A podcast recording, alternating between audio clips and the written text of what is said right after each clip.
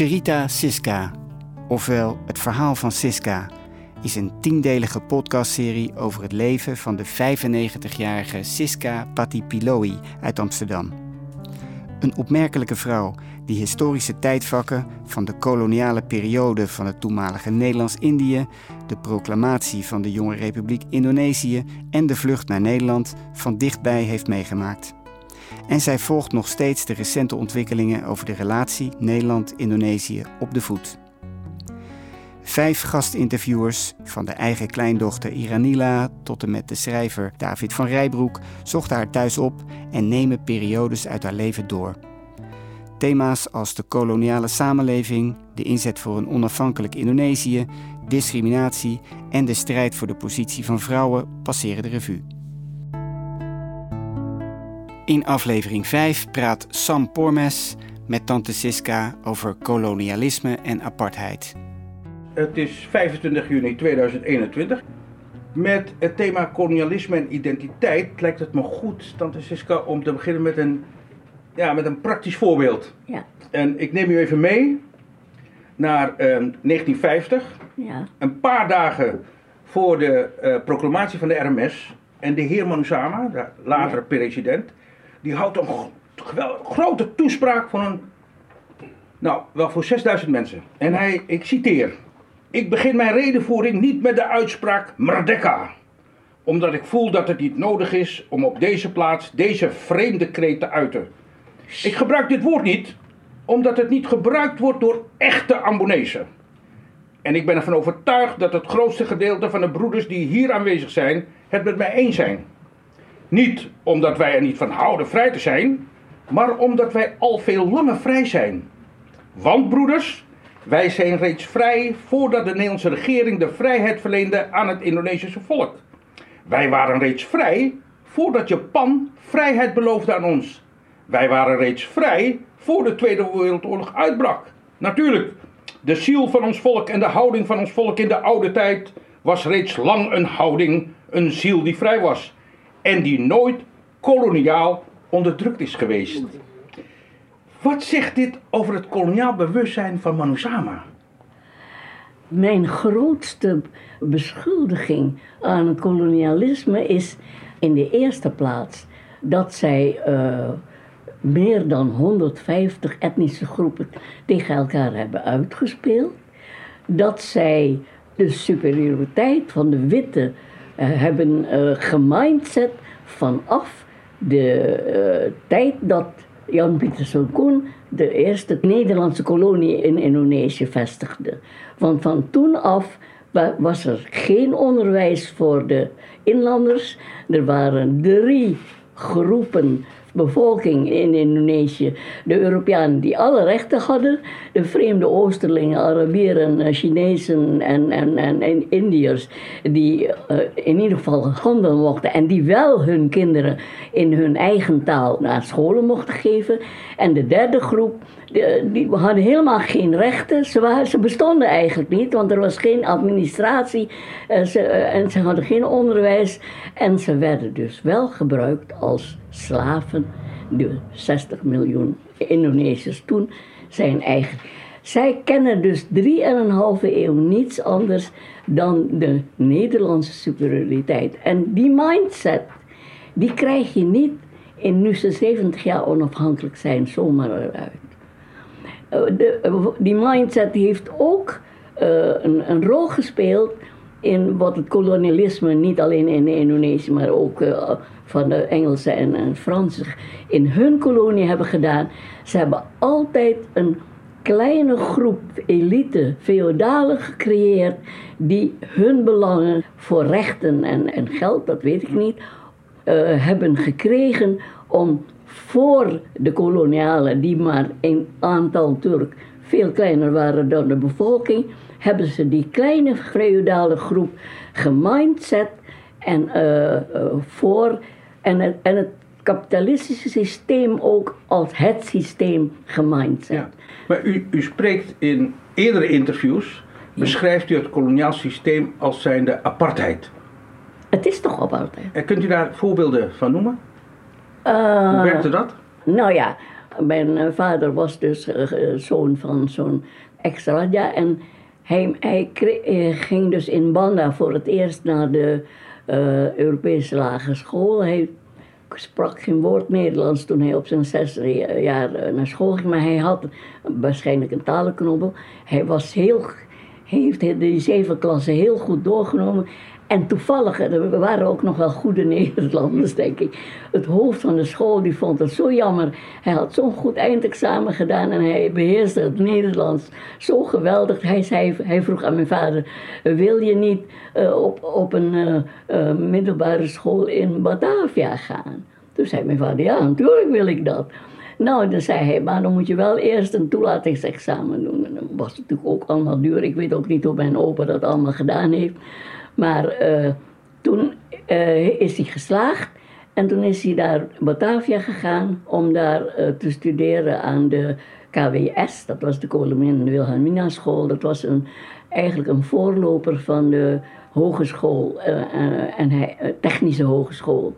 En hij heeft toen de afdeling bouwkunde gedaan en hij is dus als architect afgestudeerd. En omdat hij dus, uh, er waren heleboel ingenieurs en architecten in Indonesië, maar die konden natuurlijk geen woord Maleis, dus die konden niet bouwen zonder. Uh, en mijn vader heeft dus daar een geweldig goed uh, kapitaal opgebouwd, omdat hij vreselijk nodig was om, om de bouwdingen te te leiden. Want hij kon alleen maar met koelies praten. En, en, hij kreeg bouwwerken waar wel paar honderd koelies of zo nodig waren. Maar als kind, wat merkte u nou van het soort apartheid? Mijn vader was 30 jaar toen hij trouwde. Toen had hij al een eigen huis en zelfs een auto. Dus ik ben opgevoed echt als een ja, prinsesselijk kan je wel zeggen. We hadden hetzelfde prachtige huis, want dat heeft hij zelf gebouwd als de Nederlanders. Wel buiten de Nederlandse villa-wijk natuurlijk, want hij, zo, zo was hij. Hij was altijd heel erg gesteld op het feit dat uh, wij wel degelijk ervan bewust waren dat wij inlanders waren.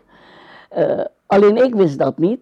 Hij heeft ons wel een keer gezegd van, jullie zijn geen inlanders hoor, jullie zijn Ammonezen. Want hij wist natuurlijk ook niet dat Ammonezen ook inlanders waren, maar goed. Uh, en in ieder geval, dus ik ging naar, de, ik ben van de wieg af en met mijn broers werd Nederlands opgevoed. Dat is ook mijn grootste grief tegen de Nederlanders. Ik moest uh, mijn eigen taal in de Japanse bezettingstijd leren. Toen was ik 16 jaar. Toen zat ik in de derde klas HBS. En uh, het, het, was wel zo dat ik hoorde altijd wel tot de beste leerlingen van de klas. Maar ik had geen vrienden er waren maar vijf inlanders in een klas van dertig. Op school zelf werd je wel gewoon, uh, hoe noem je dat, alleen, je had geen vrienden. Hè? In de pauze en zo, uh, ja, gingen we alleen met elkaar om. Dus, maar dat begreep ik niet. Dus uh, het drong helemaal nog niet tot mij door toen. Want wij hadden een fantastisch leven. En in de klas en zo sprak ik genoeg. Ik had wel vriendinnen en zo die het heel leuk vonden. Want uh, ik had altijd een goed broodbeleg en dan we ruilden ook altijd. Dus dat was heel uh, normaal, hè, die, die, die omgang. Maar toen dus uh, ik op mijn tienerverjaardag kreeg ik twee Indische vriendinnen die een Nederlandse vader hadden en die heel Nederlands uitzagen, die dus ook als blanda's werden behandeld. Maar die waren de, vader was een ontslagen man van een uh, grote uh, onderneming en die had het dus niet zo goed. En de moeder moest dus uh, het hele gezin van vijf kinderen onderhouden als onderwijsvest van de lagere school. Dus ze hadden het niet zo goed financieel, maar ze kwamen altijd weer bij ons thuis. En vooral de oudste van de twee, haar zusje was tien en zij was twaalf. En mijn vader had een hele kleine bibliotheek al, want hij was heel erg geïnteresseerd. En hij had bijvoorbeeld de hele serie van, van uh, die Indianenserie van, uh, hoe heet hij, die man, van Winnetou enzovoort. Okay. En daar was, die oudste was heel erg, en dus ze waren eeuwig bij ons en al die boeken geleend enzovoort. En, en aten ze ook mee met het, als het toevallig tegen etenstijd was of zo. Dus we waren heel goed bevriend. En op een gegeven moment werden ze naar Bandung verhuisd. Toen kreeg haar vader een, een klein baantje bij een krant, maar dat was in Bandung. En toen gingen ze dus naar Bandung. Dus toen is die vriendschap uh, een beetje verwaterd. Maar ze, ze, hebben mij op een gegeven moment wel uitgenodigd om naar Bandung te gaan. En nou, en ik kreeg dus uh, voor mijn vader zomaar toestemming, maar ik was toen al twaalf, om met de trein naar Bandung te gaan. Maar dan kreeg ik dus een kaartje voor de inlanders. Het was een aparte klas in de trein. En later merkte ik, toen ik ook al met de tram ging enzovoort, dat ook daar had je een aparte klas voor inlanders. Je ging niet samen met, met de Nederlands en Indo's. In, daar waren aparte klassen voor. Maar wat het meest bijzondere was, elk jaar was er een reusachtige uh, een, een, kermis in uh, het grootste plein, het Bardekkaplein, oh, dat heette toen Koningsplein, met een vreselijk grote en mooie tentoonstelling van wat er in Indonesië allemaal geproduceerd was. En dus had je daar ook heel veel restaurants enzovoort. Maar je had drie ingangen. Een ingang voor de Europeanen, een ingang voor de vreemde Oosterlingen en een ingang voor de inlanders. Want anders werd je niet toegelaten. Wat deed dat met u? Wij waren zo gemindset dat we gewoon op dat ogenblik, pas uh, toen, toen waren de Japanners dus nog niet uh, hadden ons bezet. Dat namen wij gewoon, tenminste ik als kind. En ik was pas, uh, ik was 16 toen de Japanners ons. Dus ik was, en ik werd altijd thuis. Gewoon, ik mocht niet zoals mijn uh, broers naar buiten enzovoort. Dus ik had geen flauw idee wat er zich in de buitenwereld afspeelde. Dus voor mij ja, was het gewoon, wij waren gewoon inlanders en dat, dat, dat wist ik. Alleen, ik was wel heel erg geschrokken toen ik in... Ik zat in de tweede klas ABS en toen was ik aan de beurt, geloof ik, om de papieren die je bij het begin van het schooljaar moet uh, brengen om de, het schoolgeld vast te leggen. Want wij waren op een christelijke HBS en het was een privéschool, dus moest je veel meer betalen. Maar dat, dat, wist ik dus ook niet. En toen las ik voor uh, Francisca Patipiloi, inlands leerling. En toen dacht ik, ben ik een inlander? dat, was wel, dat vond ik wel heel erg. Ik weet niet waarom, maar goed. Maar verder heb ik al in het gewone leven tot aan de Japanse bezetting zei dat eigenlijk niet veel, want ik mocht ook niet uit. En vriendinnen kwamen ook niet bij mij thuis natuurlijk. Uh, dus uh, ik merkte verder niet maar ik uh, had toevallig wel uh, wat aanleg voor piano. Ik heb van mijn zevende jaar heb ik gehad en we hadden een piano thuis. Dus ik, ik, ik had thuis, en vreselijk veel boeken. Mijn vader kocht alle fiducies, uh, kocht hij kinderboeken af voor, voor, voor, mij. Omdat ik, net als hij, heel erg van lezen hield. Dus ik heb tot mijn zestiende jaar niet zo'n last gehad van het inlandse uh, gedrag. En wanneer kwam dat omslag dan, dat u zich daarvan realiseerde? Toen was er in 1940, werd opeens Nederlands bezet. Een heel grote uh, consternatie in Indië. En, uh, ja, en, en, het was in vijf was het afgelopen, hè, geloof ik. En, en toen waren wij dus Nederlands-Indië. Maar je wilt het niet geloven. Het leven ging daar gewoon door. Hè? Ik bedoel, er waren gewoon voorstellingen, uh, uh, toneelvoorstellingen en weet ik het wat. Er kwamen groepen uit, uit het buitenland en toen misschien niet meer. Of die bleven daar. En het, het ding ging gewoon door. Tot op een gegeven ogenblik, dat was in 1940, in 1941 opeens, december, toen werd uh, Hawaii gebombardeerd.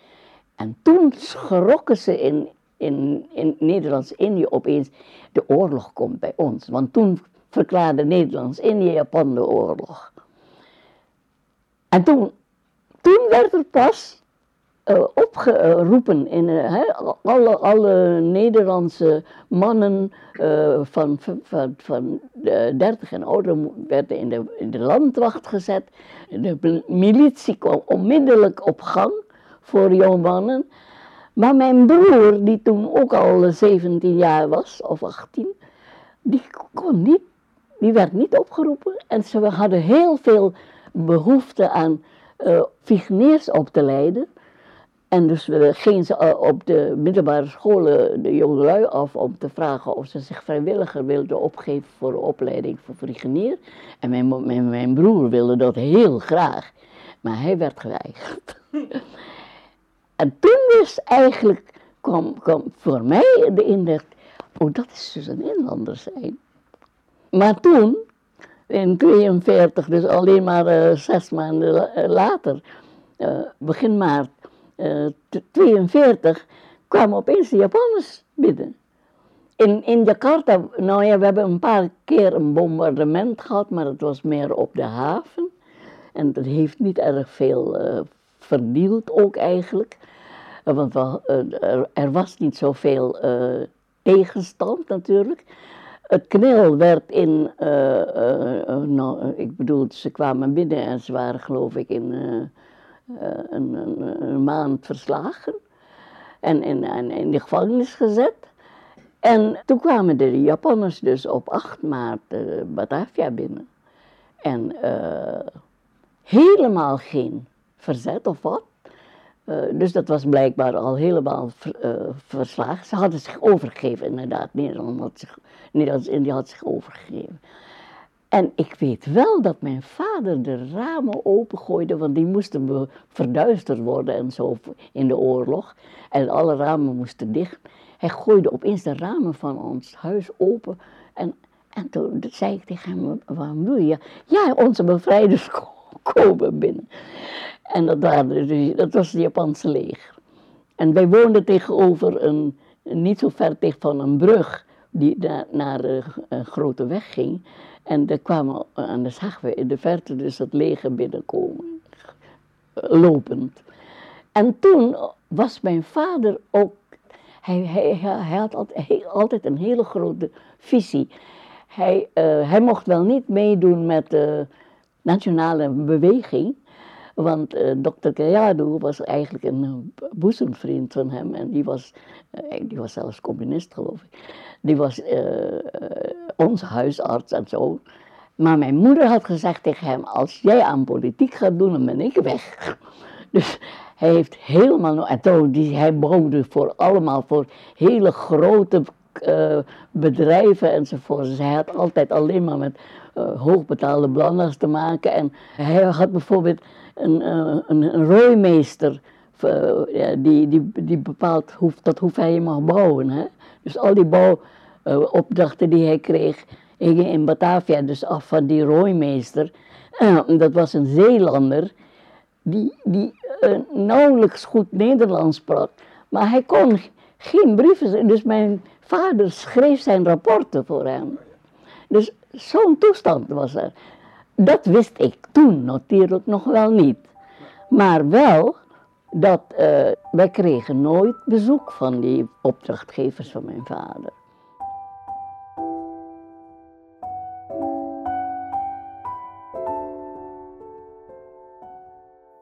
U luisterde naar een aflevering van de podcastserie Cherita Siska, het verhaal van Siska Patipiloi. Dit is een productie van stichting Cherita Facta, met interviewer Sam Pormes.